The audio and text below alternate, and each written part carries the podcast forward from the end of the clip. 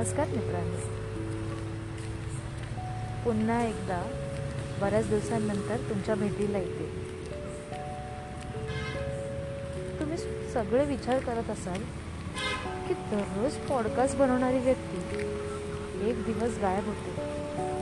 Podcast बनवणं थांबवते. पुन्हा आपण किती वाट पाहिली असेल तरीसुद्धा पॉडकास्ट येतच नाही आहे तुम्हा सर्वांसाठी आज पुन्हा एक नवा पॉडकास्ट घेऊन येतो. कदाचित इतर पॉडकास्टसारखा आवाज नसेल त्यात किंवा शांतता नसेल त्यात. कारण आत्ता आपली सर्वांचीच परिस्थिती थोडीफार खळबळलेली आहे. सांगायचं झालं तर आपल्या सर्वांना माहीतच आहे की कोरोनामुळे आता परिस्थिती काय. आणि मी सुद्धा जेव्हा माझ्याकडे मोकळा वेळ होता त्या वेळेमध्ये पॉडकास्ट बनवत होते. परंतु एक नियम केला होता की आपल्याला दररोज काहीतरी वेळ काढून काहीतरी बोलायचं काहीतरी एक मेसेज लोकांपर्यंत पोहोचवायचा परंतु त्या गोष्टी मला देखील जमल्या नव्हत्या. दररोजचा आपला जो टाईम टेबल असतो वेळापत्रक ज्याला आपण मराठीत म्हणतो त्या वेळापत्रकामध्ये बदल घडला. त्यामुळेच कदाचित काही गोष्टी मला करता आल्या नाही. पॉडकास्ट बनवणं म्हणा किंवा लेख लिहिणं म्हणा या गोष्टीमधून मला माझ्यामध्ये काय सामर्थ्य आहे माझ्यामध्ये काय कला आहेत त्या मला जाणवत होत्या. मागच्या काही दिवसांपासून मी एका गोंधळामध्ये आहे. गोंधळ म्हणण्यापेक्षा मनाची अशी घालमेल होत आहे की आपण काय करतोय?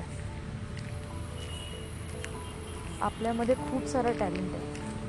परंतु आपण आपल्यामध्ये असलेल्या टॅलेंटचा योग्य वापर करतोय का? याची खंत मला वाटते.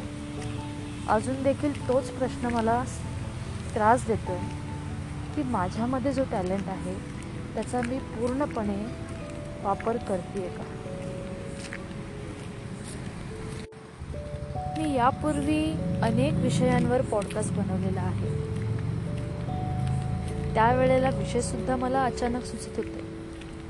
परंतु आज रोजी कुठेही गेल्यावर बोलताना एक भीती असते मनात की मी जे बोलणार आहे ते योग्य आहे का? पॉडकास्ट म्हटलं तर माझ्या मनात काय विचार आहेत ते मी मांडते तुमच्यासमोर परंतु ही अशी भीती का वाटत? त्याचं कारण असं मला जाणवलं की काही गोष्टी ज्या मी करत होते त्या एका कालावधीनंतर बंद केल्यावर त्या गोष्टी करण्याची भीती मनात जागृत व्हायला लागली. ती भीती वाढत गेली वाढत गेली. आणि आज रोजी अशी परिस्थिती झाली की मला एखादी गोष्ट करण्यासाठी मी नकार देते नेहमी. लेख लिहायचा असेल तर हजारो कारणे असतात ती गोष्ट करायची नाही. पॉडकास्ट बनवायचा असेल असंख्य कारणे असतात की पॉडकास्ट बनवायचा नाही. परंतु ह्याच गोष्टींमुळे कधीतरी माझ्यातला जो टॅलेंट आहे तो पुढे आला होता. तर बघूयात आज सुरुवात तर करते पुन्हा एकदा नवीन. दोन हजार बावीस सालातला हा पहिला पॉडकास्ट असेल. दोन हजार एकवीसमध्ये किती पॉडकास्ट झाले किती रेकॉर्डिंग केले त्याच्याबद्दल कल्पना नाही आहे परंतु अजून एक गोष्ट माझ्या लक्षात आली की मागच्या काही दिवसांमध्ये मी जितके काही पॉडकास्ट बनवून ठेवले होते त्याचे प्लेस वाढत आहेत म्हणजे लोक त्याला ऐकत आहेत ते लोकांपर्यंत पोहोचत आहेत म्हणजे कधीतरी आपण काहीतरी सांगून गेलेलो असतो आणि लोक ते ऐकतात. कदाचित आपल्या एखाद्या सांगण्यावरून एका गोष्टीवरून लोकांना आयुष्यभरासाठी एक संदेश मिळतो.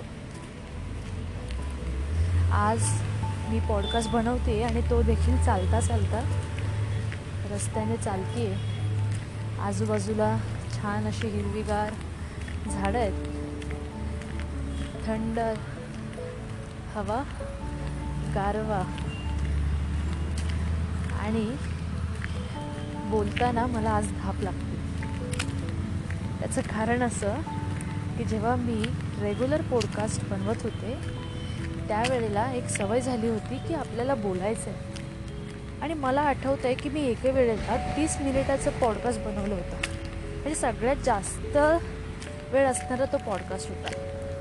म्हणजे मी कंटिन्यू अर्धा तास तरी बोलू शकतो. हे जाणवलं होतं त्यावेळेला. आणि सर्वात पहिला जो पॉडकास्ट होता त्यात मी केवळ एक मिनटच बोलले होते. म्हणजे एक मिनटापासून तीस मिनिटापर्यंत जायला जो प्रवास होता तो खरं तर त्यात अभ्यासच खूप होता. आणि एक उमेद होती की मी जे काही करायला घेतलं आहे ते आज मी पूर्ण करणार. आणि ती गोष्ट करत राहणार पुढे. काही कारणांमुळे ती गोष्ट मला पूर्णपणे करता आली नव्हती. आज पुन्हा सुरुवात केली आहे. त्यामुळे पाहूयात की अजून कितपर्यंत मी ती गोष्ट करू शकते. खूप सारे बदल घडलेत या मागच्या दिवसांमध्ये. खूप साऱ्या गोष्टी घडून गेलेल्या आहेत.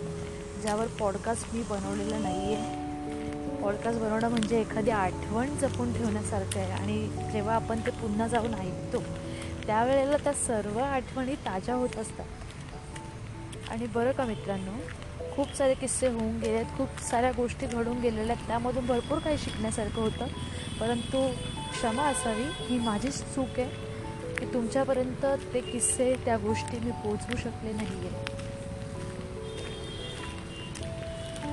स्वतःसाठी थोडासा वेळ काढायचा होता.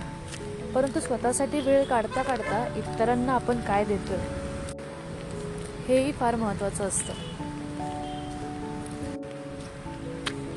तर एवढंच सांगून मी आज तुमचा निरोप घेते. कारण आज पहिल्याच दिवशी जर धाप लागली तर पुन्हा पॉडकास्ट बनवता येणार नाही. अशी थोडीशी गंमत. तर पुन्हा एकदा नवा विषय घेऊन तुमच्या भेटीला येणार आहे.